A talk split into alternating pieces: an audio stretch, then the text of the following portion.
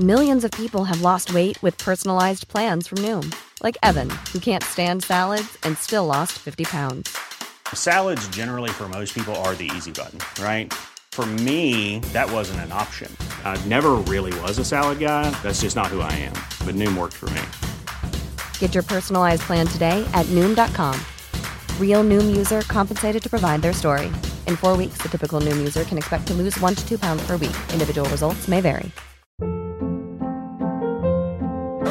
Hold up. What was that? Boring. No flavor. That was as bad as those leftovers you ate all week. Keke Palmer here, and it's time to say hello to something fresh and guilt-free. Hello Fresh. Jazz up dinner with pecan-crusted chicken or garlic butter shrimp scampi. Now that's music to my mouth. Hello Fresh. Let's get this dinner party started. Discover all the delicious possibilities at hellofresh.com.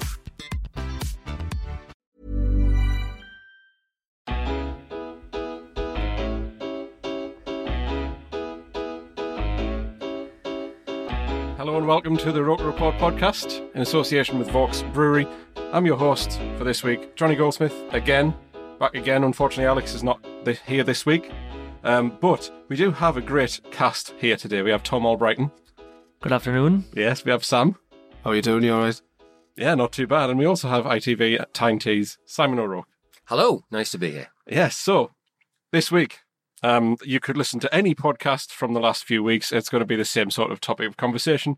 Sunderland didn't win yesterday at all. We we drew with Blackpool one one. You guys, uh, let's go through the game. Tell me what was your thoughts on the game. Tom, we'll start with you. Well, where do you start, really? Uh, well, it was a pathetic start for for the most part. I think the way we came out and the way Blackpool came out was just it was not on, especially for a side who are struggling basically in relegation form.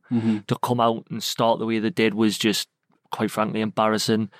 Fair play to them a bit. They did kind of get themselves together, start to get back into the game.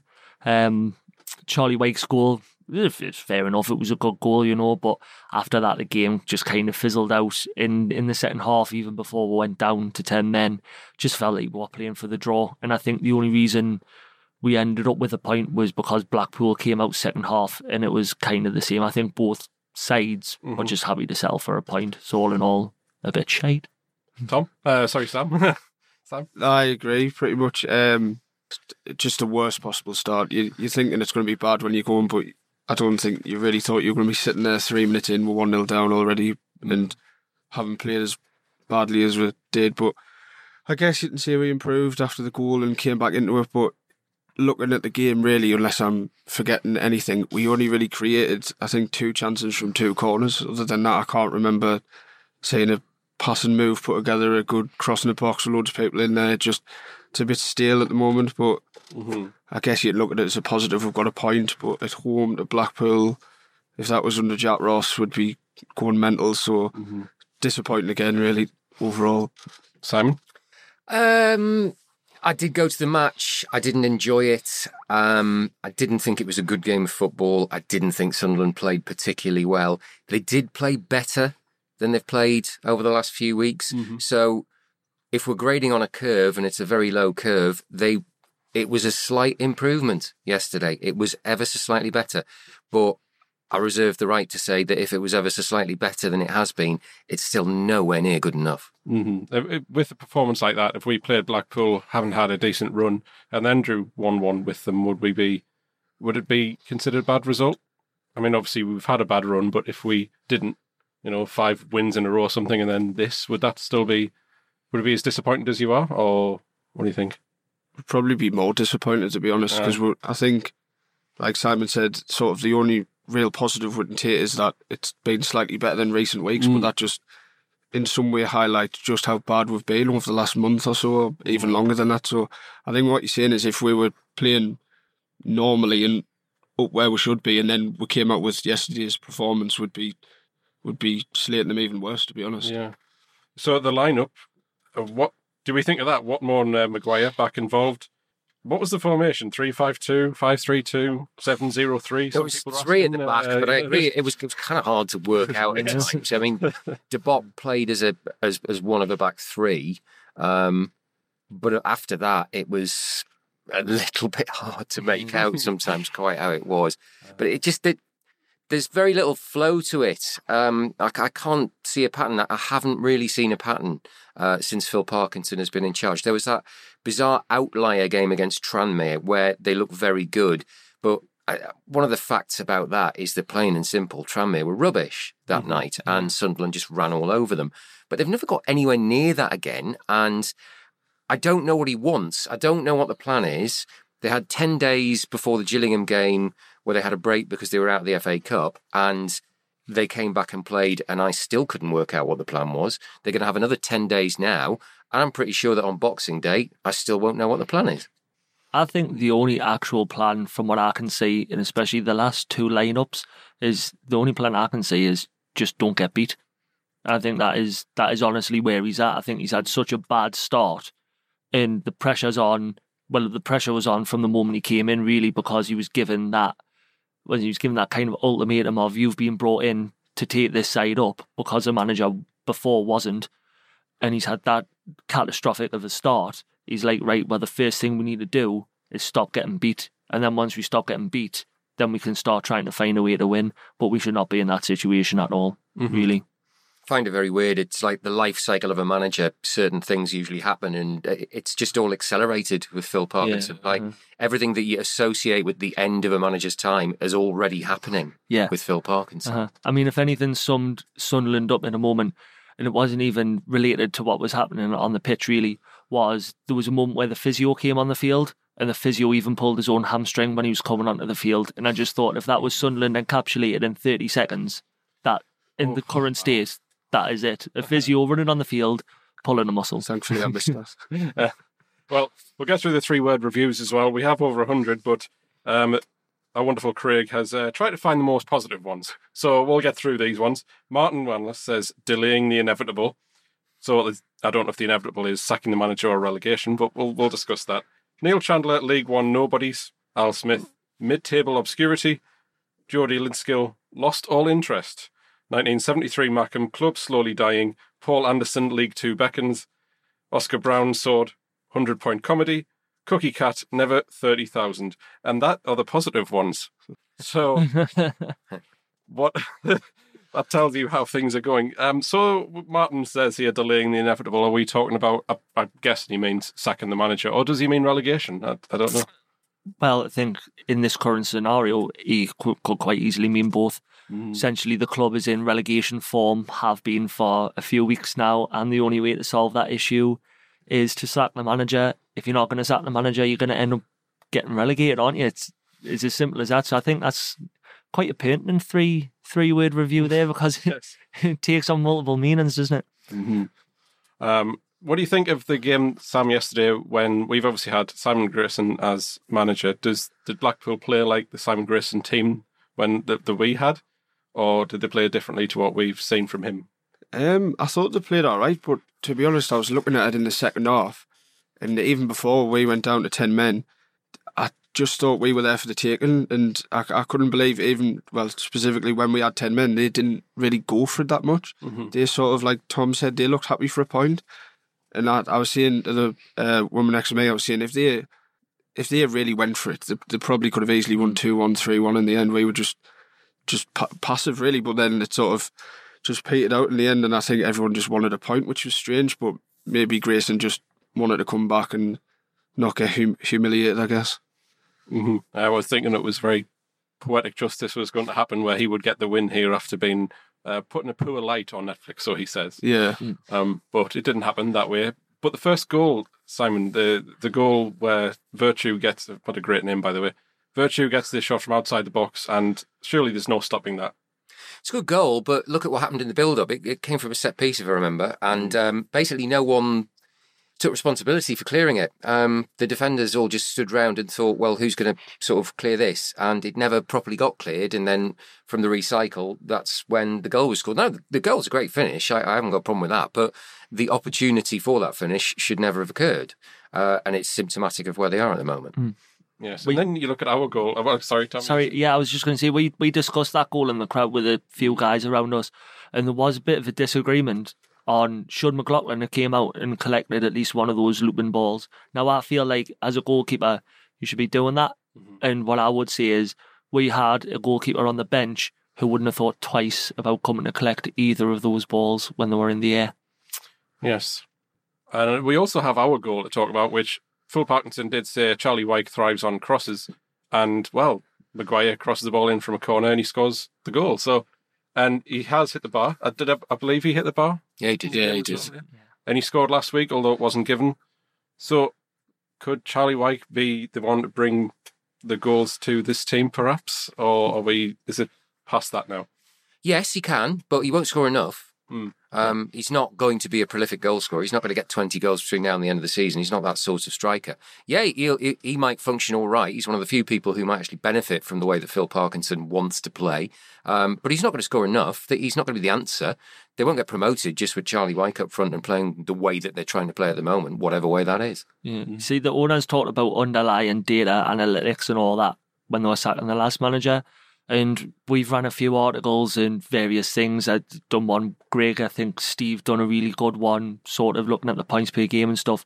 But the issue for me isn't actually the strikers as a whole, because we're not creating enough chances to to feed strikers properly. Um, like League One strikers are fundamentally flawed in the fact that very few of them are efficient. Hence why Josh Maja stood out like a sore thumb in this division, because his expected goals and the rest were astronomical. They were a level above this. So to get your strikers scoring goals, you have to create a hell of a lot of chances. Mm-hmm. When you look at teams like Peterborough who have goal scorers in their side, they're creating 18, 19, 20 chances a game and they're still only scoring two or three goals. So you can see that the strikers aren't, you know, strikers aren't as efficient at this level as they are at an elite level. So you have to create those number of chances. I don't even think we had more than two or three shots on target yesterday. So it's very, we can, you know, you can blame Grigg, you can blame Wyke, and yes, they may score now and again, but problem is if you're not creating the chances for these strikers, you're not going to score goals, and it's just it's as simple as that, really. Yeah, I agree. Ma- Maja papered over a lot of the cracks Yeah. um, in the first half of last season because he was very mobile, and you see the success he's starting to have Mm. in France now. He, he he was too good for that division, and unfortunately, they weren't able to keep hold of him. Remember that goal he scored against Barnsley, which he basically made for himself. Yeah. Now Sunderland haven't got a striker now who can do that. They only have functional strikers who will finish chances if presented with them. But as you quite rightly point out, they're not getting presented with chances. Mhm. Yeah, but I mean that's the thing. Like, kind of when I was doing doing the digging on the Grigg pieces, you do you have a look at it, and it's a thing across the league is is essentially the strikers in this division are are needing four or five chances to score one goal.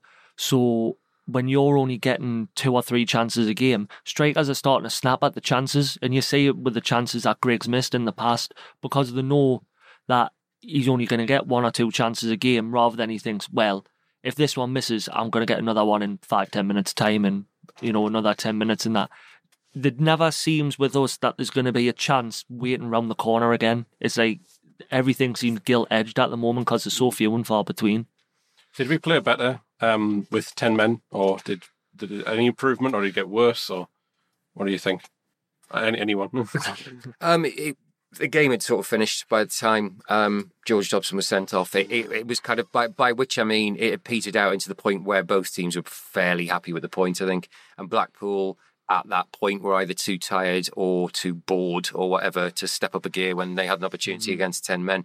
Um, it, it- not a lot happened. You wouldn't really have known it was ten against eleven for the last fifteen minutes. It was fairly comfortable. Yeah. yes. So apparently, Will Grigg has been linked with a loan move to Blackpool. So would we? I mean, I personally would let him go, but would would you let him go to Blackpool and then we get in somebody else potentially? That's the big question if we were to get someone else in and who it would be. But Mm.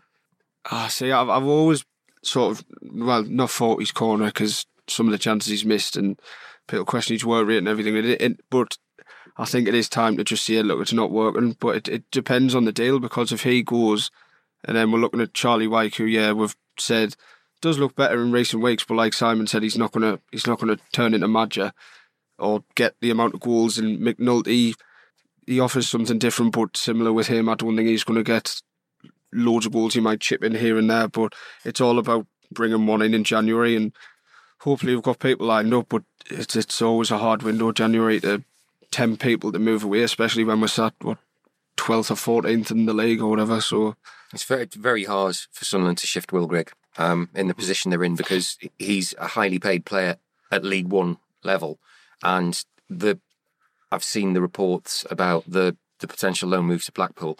Blackpool couldn't afford that. So the only way they'd do it would be by cheekily saying, "Well, we'll take him off you, but you're going to have to pay two thirds of his wages." And there's just no point in that.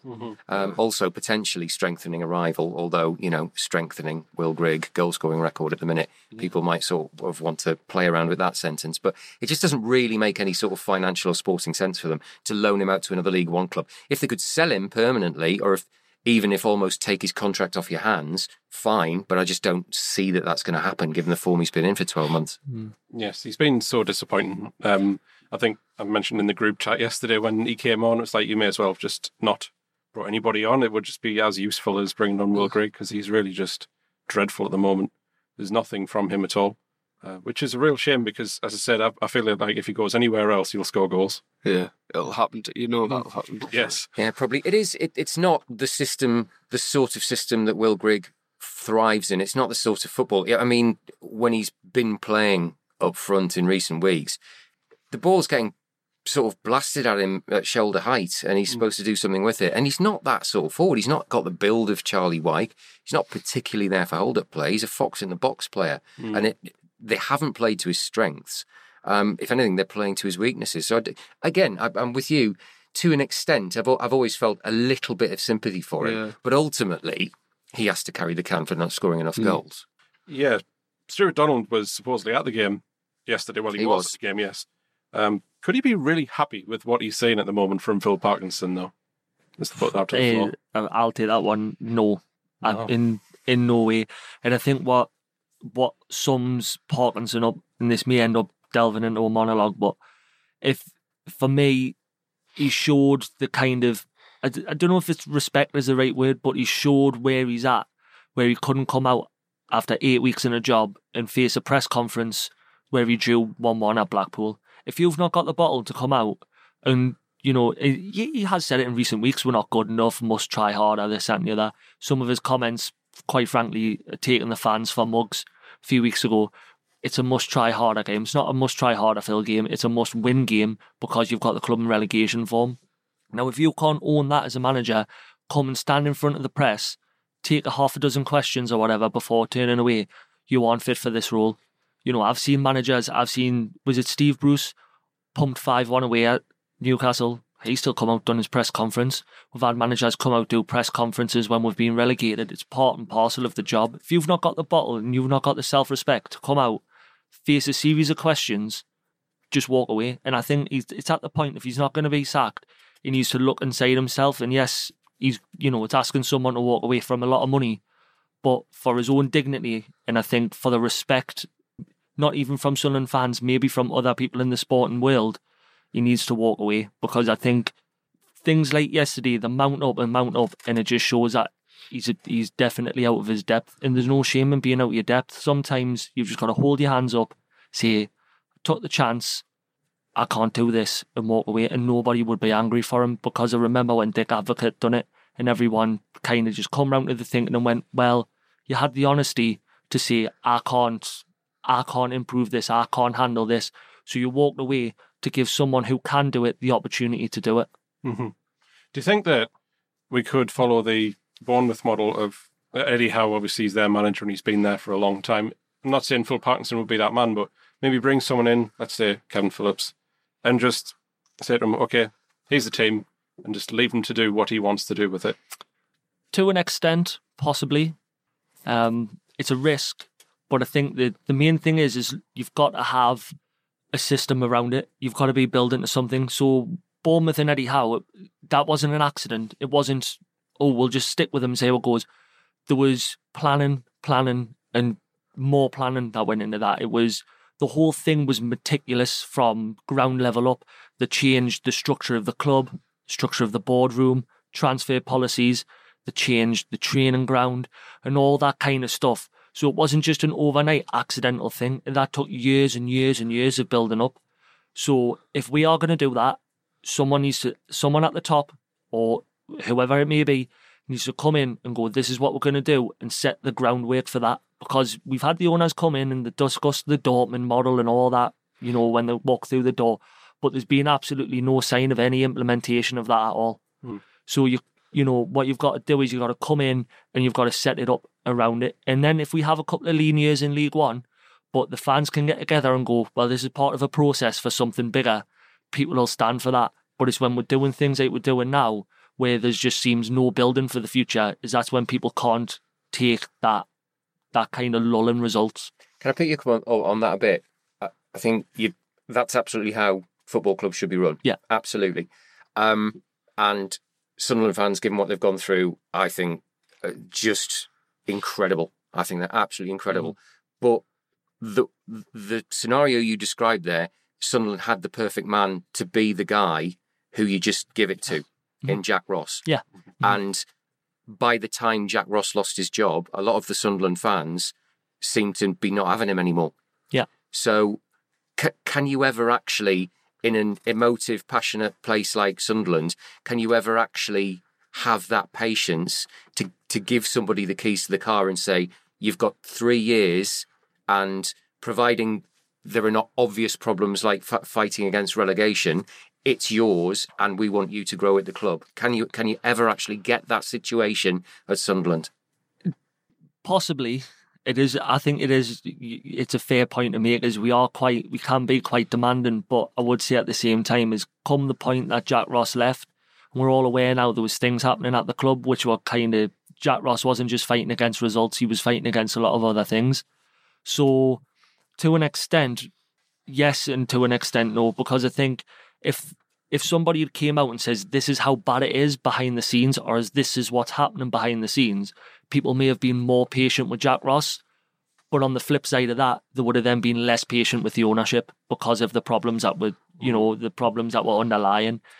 Then you would have the situation where the ownership or whoever's running the running the football club at that level would have to then come out say yes we aren't doing this we aren't doing that and then address those issues. And then if those issues weren't addressed going forward the pressure then mounts on the board so from an from a board perspective you can see that it may be easier just to let the manager take the flak for that rather than take the flak themselves but it it all hinges on how open and honest everybody wants to be about it because obviously we had the short years where everything was just behind an iron curtain effectively mm-hmm. so I don't know. Is it a case of better the devil, you know? Do we just keep on blaming the managers? It's, mm-hmm. I think it opens. It's a fair point, but it opens up a whole. You know, there's, there'll be a thousand ways of looking at it. Really, I don't think there's one specific. You can't go yes or no. sh- You know, straight down the middle kind of thing. Um, the pre- the press conference thing yesterday, I, I was I was there at the press conference um, when Steve Parkin came up and not Phil Parkinson, and again it shows the situation that we live in. Um, the the first question I felt I had to ask Steve Parkin was, "Is there any particular reason why you're here?" Thinking, "Is there another meeting going on in a different room in this building that we're going to need to know about?" And there wasn't. It was just Phil Parkinson's odd decision not to come up and face the questions about his team's performance. Um, a managerial change is supposed to improve the situation. There's supposed to be the dead cat bounce, isn't there? Every single conceivable thing about Sunderland's football team has got worse since Jack Ross left and Phil Parkinson took over. Um, it's quite it's quite hard because I see him every week and that kind of thing. I'm I think it's a it's a bit more nuanced than just saying they've got to sack him. But it's about two months he's been in the job, and the general football way of life is that that is no length of time to give a man to implement what he wants to do. And I think by and large, you've still got to kind of say, well, that's fine. I mean, if I was doing a job and even if I wasn't doing it very well and somebody sacked me after two months, I think, well, give me a chance. But I think having these conversations is entirely appropriate. I don't think that we are being out of order. I don't think Sunderland fans are out of line. I don't think anybody is saying anything that isn't justified by questioning the manager's position already because every conceivable thing has got worse. Yeah, I would say like you know I did they had a little bit of a rant and say you know say maybe I'm not saying that Phil Parkinson's a bad man. I'm not saying you know he's probably you know he could be a really nice bloke. I'm not trying to assassinate the character of the person there, but what I am trying to point out is that the man at the football club and the man away from the football club are two, for me, the two separate things. You know, as like you say, he could be a lovely family man, he could be really nice, but at the football club, he does need to hold himself to a level where, you know, little things like you do come out and you do face the press. You know, even if it's going wrong, because it's one of those in it. Own your mistakes. People like it when you own your mistakes. So if you know, even if we've got to hide and you come out and went, yeah, you know what it is, we were shite again. That's fine. Mm-hmm. You know, because you'll be out there if you win three 0 going, oh well, how good were we today? Mm-hmm. I mean, so you've got to, you know, It's why I don't understand why he didn't come up. It, it, it wasn't a good look because he did come up after the Burton defeat. Yeah. And they were awful. And uh, he, he was given, you know, a fair old grilling that night after that game. And he admitted that after Burton scored what turned out to be the winning goal, essentially Sunderland stopped playing. And he said that. yeah, And whilst you can ask, well, if you're managing the team, why does that happen? Um, at least, as you say, he owned it. Yeah. And so it just makes it more strange to me that after a performance that, you know, was incrementally better, he didn't come up yeah. and answer questions. th- I think what kind of just what baffled me is that you see when you when you reference back to the Burton mm-hmm. game and he comes out and he owns his mistakes is as if as a fan group is if a manager comes out and he's just honest and you know because we can see it as well as him if he's just honest especially for someone like Parkinson who wasn't the most popular appointment anyway just to come out and be honest maybe not David Moyes levels of oh well we're in a relegation battle after three games not that bad but if you just come in and go, well, yeah, you know, like yesterday, all you've got to do is go, well, we improved, but we haven't improved enough, you know, and just just be honest. And if he was just a bit more honest and a bit, you know, he, he wasn't trying to hide it as much, you know, because I kind of feel like he tries to dress it up a little bit and always put a little bit of positivity on it, which is fair enough he wants to. But just come out, just be honest and go, look, it was awful. We, you know, we were awful, but I'm going to do this, this, this to fix it. And then a lot of the fans would be like, right, well, fair enough, because you know what's went wrong, but you've you've told her how you're going to fix it, and then people will give him a bit more time and a bit be a bit more patient, which is fair enough. We're not we're not an unreasonable bunch of fans, you know what I mean? It's Just want a bit of honesty from the from the manager. yeah, uh-huh. Yeah, he hasn't helped himself a few times now. There's been a few things he's done or said where you're just thinking like he knows the fan. Well, some fans might be against him or whatever, and he's just like, uh, was it after Gillingham where he said we're giving a good go? Or what, what game was that where we it was the cup replay. the cup replay. where shot we didn't- that was in twenty minutes. and he said we rolled our sleeves up and give it a good go, and you, you're just thinking like he, he must be saying that knowing the reaction he's going to get. He can't be saying that unless he genuinely believes it in himself after watching the game that we all watched. But but like you say, yesterday not coming out and doing the press conference, it's just strange, and he, he must know how that's going to look and reflect, and it's either he's not bothered or he's just fed up or whatever. But it's just you just want to come out and take ownership, like you said, because after Burton, although it was pathetic when he said to stop playing, it was worrying. But you you do sort of think, well, he I, I knew that, so at least he's being honest and he's admitted it. But that's all we want from fans: a bit honesty and just take responsibility for what's happening. Really, yeah. So I was looking at the attendance announced yesterday, which was thirty thousand five hundred and ninety-five. Now I wasn't there, as I say, but I'm led to believe it was nowhere near that amount. Um, so Sam, I was just going to ask more and more fans staying away. Do you think a boycott will do anything? I mean, if fans aren't coming to games, then obviously they are boycotting. But then they're announcing attendances like thirty thousand. Um, so what what needs to be done in that? Do you think fans should more fans should just stop going? it it all depends. Because I mean, we were talking just before we were recording about Boxing Day and stuff like that, and we're seeing the culture up here. It's it's not so much even the ninety minutes of football. It's it's it's a day out. It's seeing your mate who you might not always see. Family time, having a few drinks. I mean, I've just booked with me mate sixteen seater to go down to Doncaster for the day, and I'm looking forward to it. But I haven't even thought about the ninety minutes of football, and I'm sure it'll probably be the worst part of the day. But that's mm-hmm. just the culture up here. You go at the match, but I don't blame fans who stayed away. It's it's crossed my mind a few times, and I, I I probably would never not go. But the fact it's crossed my mind, I'm sitting in the house dreading having to leave or having to leave the pub. It's just it's dark times really, and we just need something to get fans through the door. Look at last last year's Boxing Day. Look at the contrast now. It's, it's mm-hmm. just it, you couldn't. If someone told you last Boxing Day what was going to be happening in a year's time, you would think, well, what something astronomical has went wrong, and they're not far. You're not far wrong thinking that, really. It's not boycott. It's not protest. It's just the worst thing about it is Just it's just fed up. people can't be asked. Yeah. Yeah. They're not enjoying it, so they're not going. I think it gets dangerous when people get as apathetic as we are now. Like I was saying before this, is the last 20 minutes of the game, me and my cousin just stood there and we were just taking the mick. Like we were just having a laugh and carry on. And it's just like, because if, if we weren't having a laugh and carry on, he's like, we would have, we would have left. You know, we would have left or we would have just been screaming into the abyss kind of thing, you know. What, what terrifies me is how quickly it's happened. Because from the point of view of storytelling, covering a club, last season was actually a a, a good story to tell. Mhm. The story of Sunderland season. Two trips to Wembley, nearly got there. Yes, you can't deny that ultimately it ended in failure, but it, but it was an interesting story and there was fun Yeah. to be had on the way. And it's just desolate now. I looked this up. I found a good website which you can get a league table for any day in history. Um, so we're recording this on the Sunday, the 15th of December.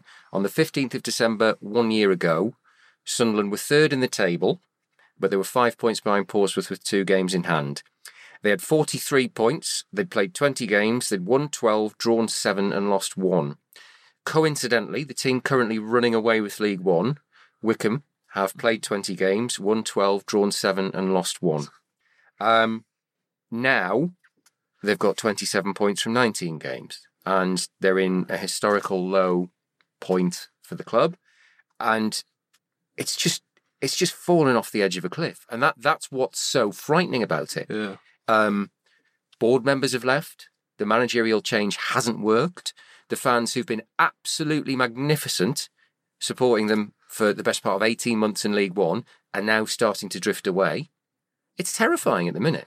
I think something that's triggered that fan drop off as well is like you alluded to last season though was last season although sometimes the football wasn't good the matches were entertaining Yeah. I used to like, you know it's like one match that stuck in my mind was the Coventry game was the only game we got beat at home last season 5-4 some of the worst defending I've ever seen on a football field but that was the most entertaining loss Yeah. I've ever seen us be involved in it was for a neutral, that was probably one of the best games of football you'll watch. Mm-hmm. I remember the Peterborough game at home, 2 2, when Oviedo got sent off.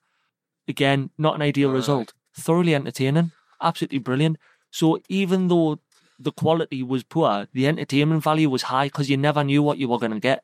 And that's the kind of thing with League One, in it is because you can call, like the Tranmere game, for example, if one team turns up and one team doesn't, League One's this unique little bubble where you can scud a team five or six nil, and it's fantastic when it happens, and you never know when it's going to happen. But I think this season is just that entertainment aspect has just dwindled so rapidly. The last time I was really entertained at a game, I, I mean, I didn't find the Tranmere game for all we won five five nil or whatever. Mm-hmm. I didn't find that awfully entertaining. I just essentially I thought that game there was three or four shots where you're like, I we've got a bit lucky and and whatnot.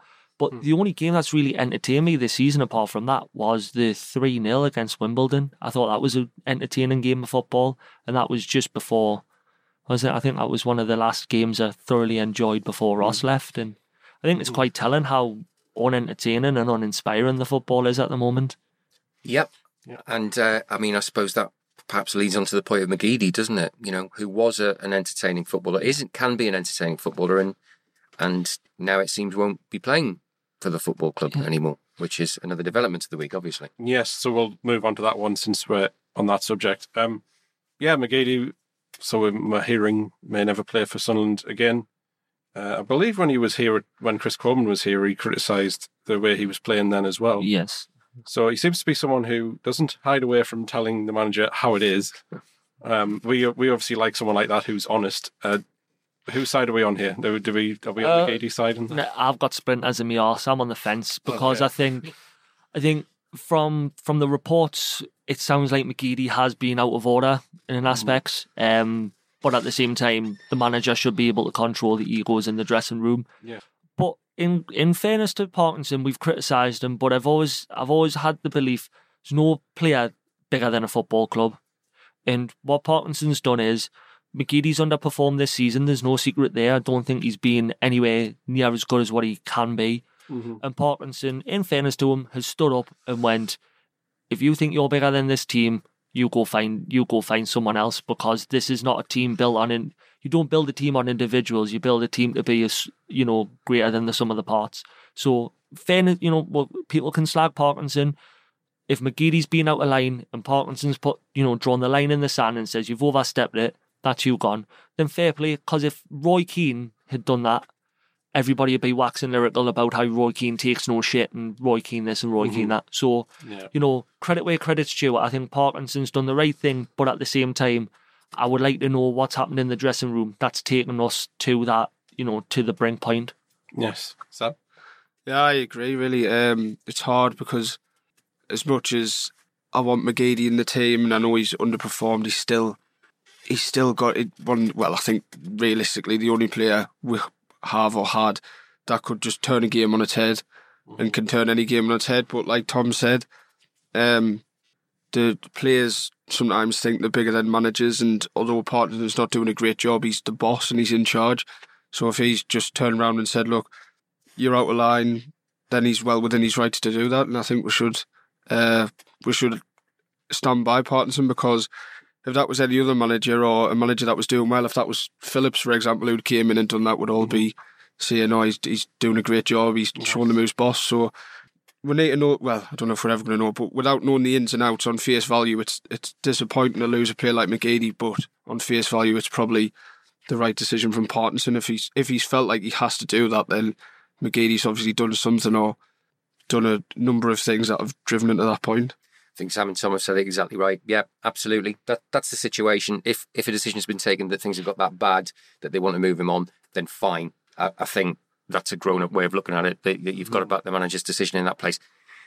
a thing that is, is it's brought home to me, perhaps, is quite how much um, they miss Lee Cattermole off the pitch Yes. as well as on the pitch Yes. yeah. and to an extent George Honeyman as well, who, who did Yeah. have some some leadership about him. But but Cattermole ran the dressing room basically, and performances like the one against Burton in the second half and that sort of thing, they just wouldn't have happened because he wouldn't have had it. And whatever's happened with McGeady, I, I think if you had that sort of dominant alpha character in the dressing room, I don't think that sort of thing would have happened. And I think they do. Obviously, I think they miss him on the pitch as well. But I think I think they miss that sort of presence. I definitely think that. Yeah. Um, so one of the questions I got from Leon M twenty fifty six, I'll put this to you, Simon. How bad do things have to get before the media start to openly criticise the manager and owner instead of tiptoeing around the matter? Um, from what I from what I heard from you yesterday, you mentioned that uh, you were the only one at the presser on Thursday who pushed an answer on the McGeady situation. Everyone else took it at face value. So, uh, I guess like you don't seem to be one of the people who do that. You'll ask the questions, and uh, Simon and Leon here is asking though, yeah, is there a time when the media will start criticising the ownership for the way things are going, or is that Well, um, right. Let's let's have a go at that. Let's dig into that a bit. First of all, I think I've spent the best part of half an hour already Yeah, yeah. not being particularly nice about the manager. absolutely yeah? yeah. Um, the ownership's a bit a bit more difficult. We ask to speak to the owners regularly. Um, a lot of the time, um, we are politely declined the opportunity to speak to them. Um, you can make phone calls, but people don't have to answer your phone calls. Um, it can be hard to actually get into a position to ask the questions that fans sometimes suggest that we don't ask Yes. it can be quite hard to do it. Um, and like every job, you've you, I've been doing this a long time, and you've you've got to build relationships and maintain relationships. And if you build a relationship properly as as a journalist, and uh, then you people who know you should know that you you will ask the questions because that's your job. Um, it's just hard to sometimes get the opportunity. It, it, it, I can't say I can't make a phone call now and say, right, I want Stuart Donald in front of my camera tomorrow, and I've got a list of 10 questions that I know the fans want asked. Um, you guys had the, the best opportunity to do that at the start of his reign when he'd come in here regularly and that kind of thing. It, it's not actually is easy for the mainstream media to get in front of these people all the time. Yeah, completely agree. Um, I think asking media to come out and criticise the club is kind of on the unprofessional side of things in that regard. On t- and like so, yeah, it's a question that it's probably not really a good question. No, it's not. It's not. I, I, I saw that one just as I was walking up. I saw that. I saw that very question on Twitter. Um, to the person who's posted it, it's absolutely fine to ask that question. It's just quite a complicated answer. hmm Yes. Um, any arguments on to keep Phil Parkinson? This is from Wearside Butch. He says, This is a man who was hired to get us promotion. This was his remit and his first presser. He said he was here to get an extra 10 15% out of the players. Here we are two months later with two wins in 13, and I don't remember if I heard the club use the word promotion. So, do we have any positives for maybe keeping him through potentially a transfer window at least, given the end of the season? Any anything? No, not really. No. Not, not in my No, opinion. Like, I mean, there's an argument, like Simon was saying, you look at face value of two months in any line of work, it's not, it's not a significant amount of time. But no, I really don't. You look at relegation form. I mean, you can't. I don't think there's an argument against the fact that he's he's we're in relegation form under him, Mm-hmm. and no, I'm try, I'm I'm really trying, but no, not really. There's the argument for January, but should he should he be trusted with the money, get his own players in, and then it's still not working, and we sack him, a new manager comes in with all these players who were who were brought in for Partington's style of football, whatever that actually is.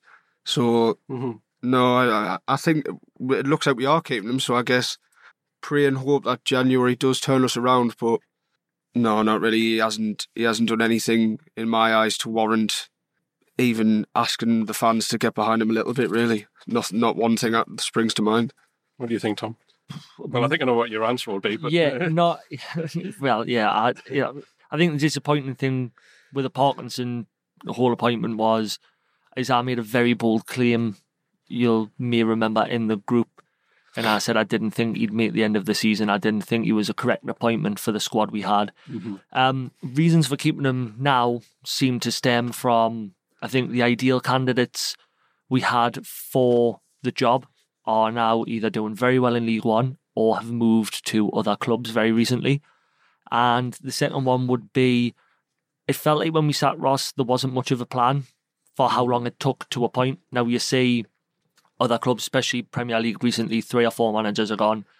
There's not been a, a long window. I know they've appointed interim managers. Fair enough, if you appoint an interim manager, you're saying, I'm going to give it, you know, till January, till the end of the season, so on and so forth. Or they've appointed someone within, you know, two days. My argument would be if we have not got a plan beyond Phil Parkinson, where it's, right, we'll sack him and then we'll see who hands the CV in, no point. Because if you're sacking the manager, we're going to have to get someone in who we are, you know, pretty confident is going to do better than Parkinson. Now, there's probably a low bar at the minute, admittedly, but you've got to look at the managers available, whether we could attract a manager from another club, whether we could afford it, so on and so forth. So if there is not a solid plan behind getting rid of Parkinson, especially with the January window coming up, then you've taken, you know, if appointing Parkinson was a risk, sacking Parkinson could well be a bigger risk if it's just right, we'll sack him and then wing it after that. We can't do that. If it if it goes, there has to be a plan, and that plan has to stem from, you know, again, what kind of manager are we looking at?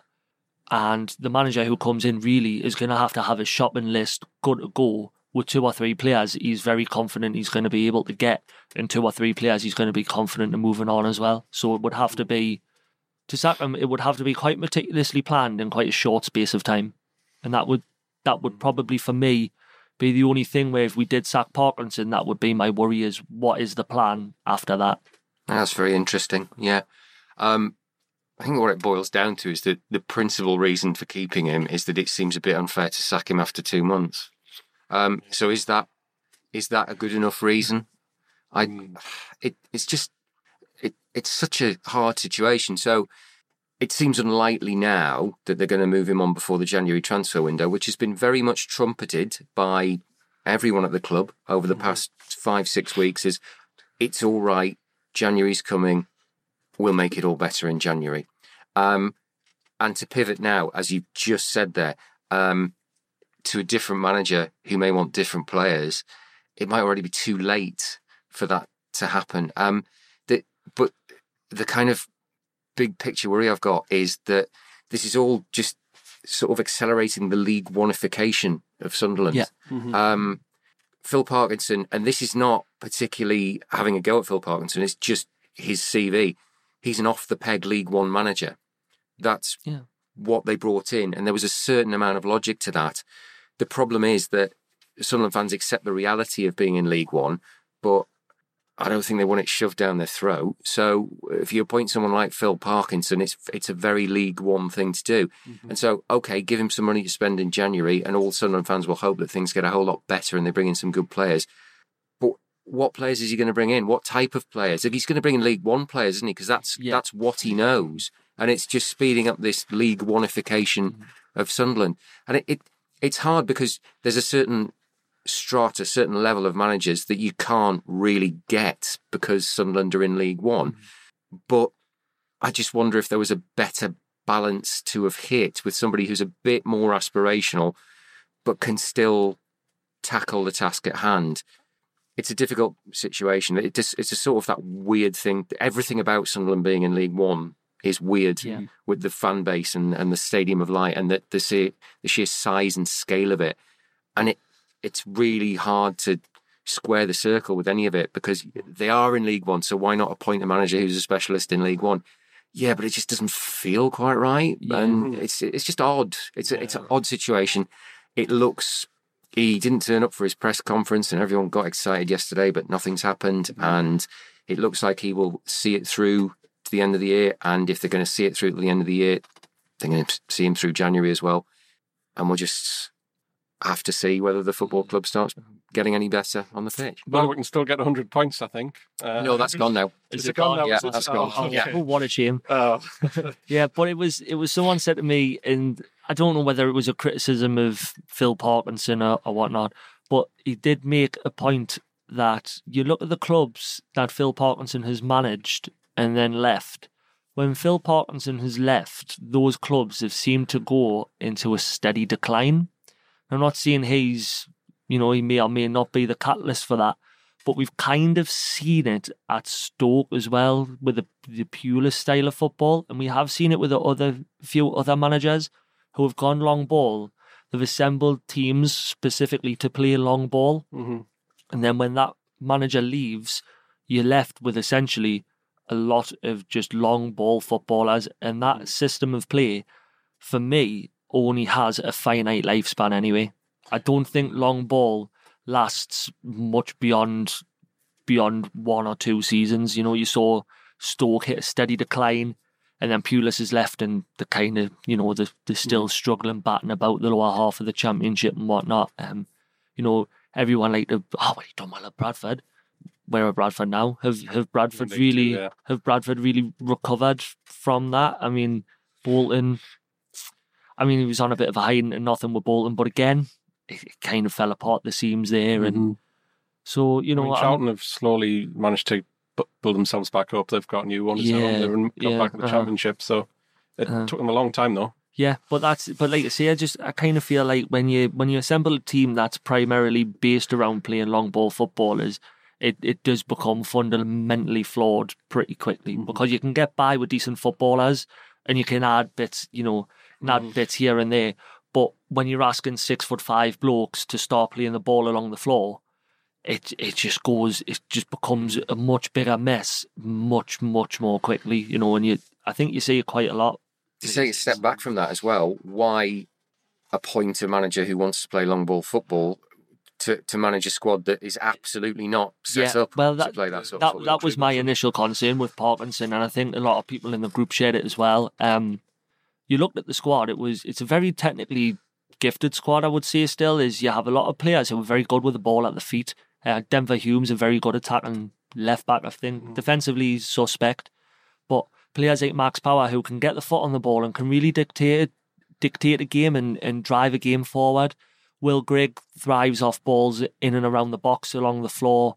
We've got, you know, Gooch is, you know, he's pacey, he's direct, and again, but he's small, and everyone's kind of small and built around being mobile and, and playing the ball along the floor. So that that was my initial query when Parkinson was appointed, and that's why I always felt it was going to go wrong because we had this team where we knew we could play the ball along the floor because we did it in spells under Ross, neat triangles and whatnot. So then to go to that squad, right now you're just going to get it and just smash it 50 yards up the pitch. It just it was never going to work. And the only hope I had was, oh well, maybe he's going to you know tweak himself a little bit. We'll adjust to him, but he'll adjust to us, and it just none of it's happened, has it? No. Um, I'm not really sure what else to add. I mean, obviously we had the Maguire, uh, McGeady situation, and and Maguire, uh, despite the fact that we've heard about them two being particularly um, of, of troublemakers, perhaps supposedly, uh, Maguire played, McGeady didn't. So I can only assume that hmm. maybe Maguire didn't say something extra that. I think Maguire's a bit like Jamie Vardy though, because he thrives off controversy, doesn't he? Jamie Vardy, when, whenever something happens off the field, Jamie Vardy's in there, bang, ten goals in ten games or something. And hmm. Maguire's like, I don't know if it's just me, but I hmm. think it's that shithouse ability. Is he's quite like that. So he did. He wasn't great yesterday, but he didn't have a bad game. Uh, You know, it was one of his better games this season. But you saw like last season, rocks up against Portsmouth when there's a bit of needle in that game. He was, you know, I remember last season in that in the was it the Checkatrade when we played Newcastle. He had a bit of needle in that as well. It just seems when things go a little bit against him, that's when players like him kind of step up to the plate. So I can see why he played him yesterday. Yeah. Um, so I guess we'll move on to the next game, which is the Boxing Day game versus Bolton. So you don't have any more games for Sunderland to ruin your Christmas, ladies and gentlemen. So that's wonderful. Although by then there could be, uh, well, I think it's the joint lowest position in the club's history now, isn't it? And obviously we're not playing next weekend. They could officially be at the lowest position in the club's history. So you know, Merry is that, Christmas. Merry Yeah. Christmas. Yeah, thanks, Simon. well, actually, well, before we get into the predictions, you did. I remember Tom, you did say bef- while we're off air that I didn't realise this. Uh, is it uh, Sunderland have gone the longest they've ever gone without winning away from home or getting a point away from Yeah, home? I think it was uh, Phil Parkinson was the first Sunderland manager to win either five or no, sorry, to lose either five. definitely or, wasn't win. Yeah, was definitely wasn't. Yes, to lose five is either five or six games in a row away from home, and considering some of the managers yeah, and runs ridiculous. we've had, that is pretty pretty bad. Yeah. very worrying when you think about that. Like, mm-hmm. really Yeah. bad. You know, I mean, like had Moyes, we've had oh, the list is endless, and it's just Oh God. wow. Um, okay, anyway, we'll get to the predictions and uh, we'll get it out of the way. We are playing Bolton on Boxing Day. Phil Parkinson's last team that he managed. As I said, you know, poetic justice usually comes back to bite Sunderland on the backside, and that would have been perfect for Grayson yesterday.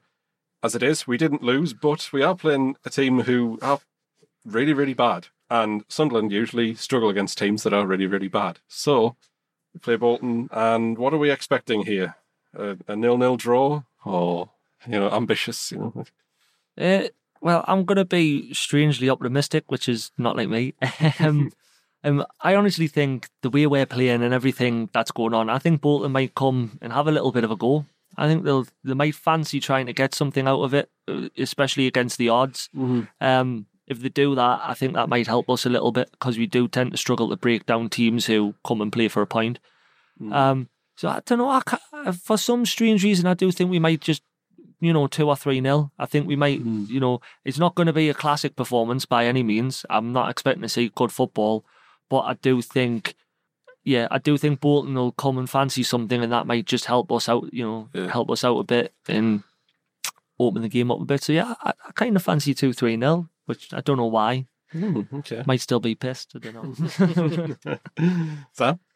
Uh, I- I'm trying to be optimistic, but I just I can't I can't for the life of us get rid of the memory of Bolton away that um that day and how bad we played and somehow we came away with a draw. But no, it might what Tom said might be quite interesting because it might open the game up if Bolton fancy it and they're playing sort of with a bit of freedom aren't they, when they come up here because they're not expected to. So Mm. the shackles are off really. So it might be an entertaining game, but uh, my heart says that, but my head says uh, basically carbon copy of yesterday, one-one or a, a nil-nil or something like that, just to Yeah. bring you back down to earth after you've had a bit of fun at Christmas, really.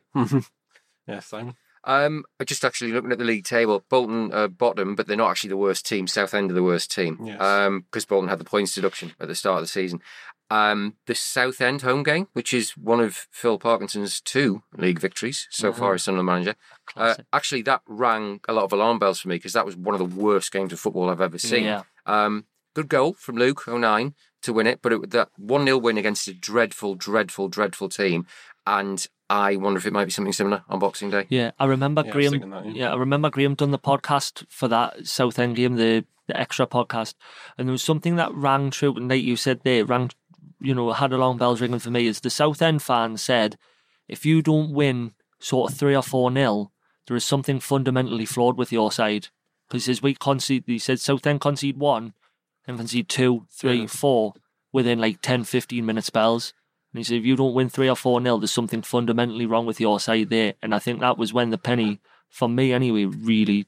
I mean, the football was bad, but the penny dropped them. When I'm thinking, these are probably happy that they've only been beaten one 0 Yeah, I- No. yeah. Um, like Southend, I remember they're so so bad. Like, and we only managed to scrape a one 0 win. And I expect something similar uh, here. Uh, Sunderland maybe to win one 0 Very dull game. If not, Daryl Murphy probably scores early on, and that'll be that. Um, you can never really predict what Sunderland teams. Well, you usually can't predict what Sunderland team's going to turn up. At the moment, we can. Seems to be the same team, sort of same boring style football, and usually a defeat. But um, yeah, Bolton, Boxing Day. Enjoy Christmas, and then just forget all about Sunderland is my advice. And then we'll get back into that on the day after. So what fun! Uh, but uh, yeah, that's all I've got. I think for today. Uh, we've had a bit of a different setup. We've been in a different studio, so um, yeah, it's been a lot of fun. I haven't stared at my phone all the time. Haven't been rude, lads. I've just been looking at my notes. um, Just to say, lovely old school rug in the Yes. middle of the floor. It's been, you know, Quite it's the first time I've been involved in a podcast with a, a rug like this. Yeah, so this is a perfect room for ever do SCFC, uh, sorry, SCFC, uh, Roker Report TV or something like that. To have, you know, this is I- the studio would use. I think for the for the betterment of the audience, it's probably best that we don't put our faces to the to, to the voices. Yeah. Maybe just yes. Yes. Well, it's been a pleasure as always. Thank you for coming, everyone. Thank you, Simon, Thank you very much for having me. Cheers. It's been a pleasure. Sam, No, thanks. Thanks very much. and Tom. Yeah, it's been nice to have a twist. This has been Roker Report. Thank you, Sunderland University, for providing us with uh, facilities as well. This has been your Roker Report with uh, your host, Johnny, and uh, have a very Merry Christmas. A very Sunderland less Merry Christmas.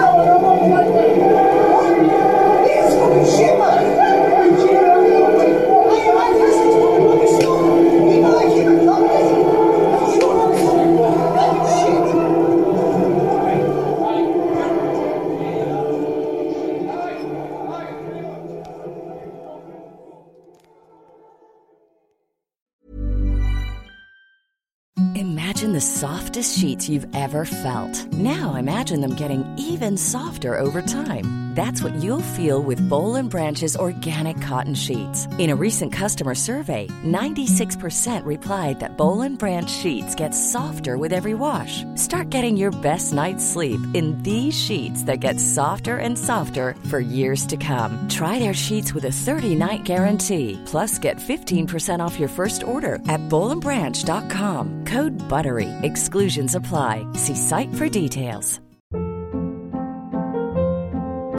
Hold up. What was that? Boring. No flavor. That was as bad as those leftovers you ate all week. Keke Palmer here, and it's time to say hello to something fresh and guilt-free. Hello Fresh. Jazz up dinner with pecan-crusted chicken or garlic butter shrimp scampi. Now that's music to my mouth. Hello Fresh. Let's get this dinner party started. Discover all the delicious possibilities at hellofresh.com.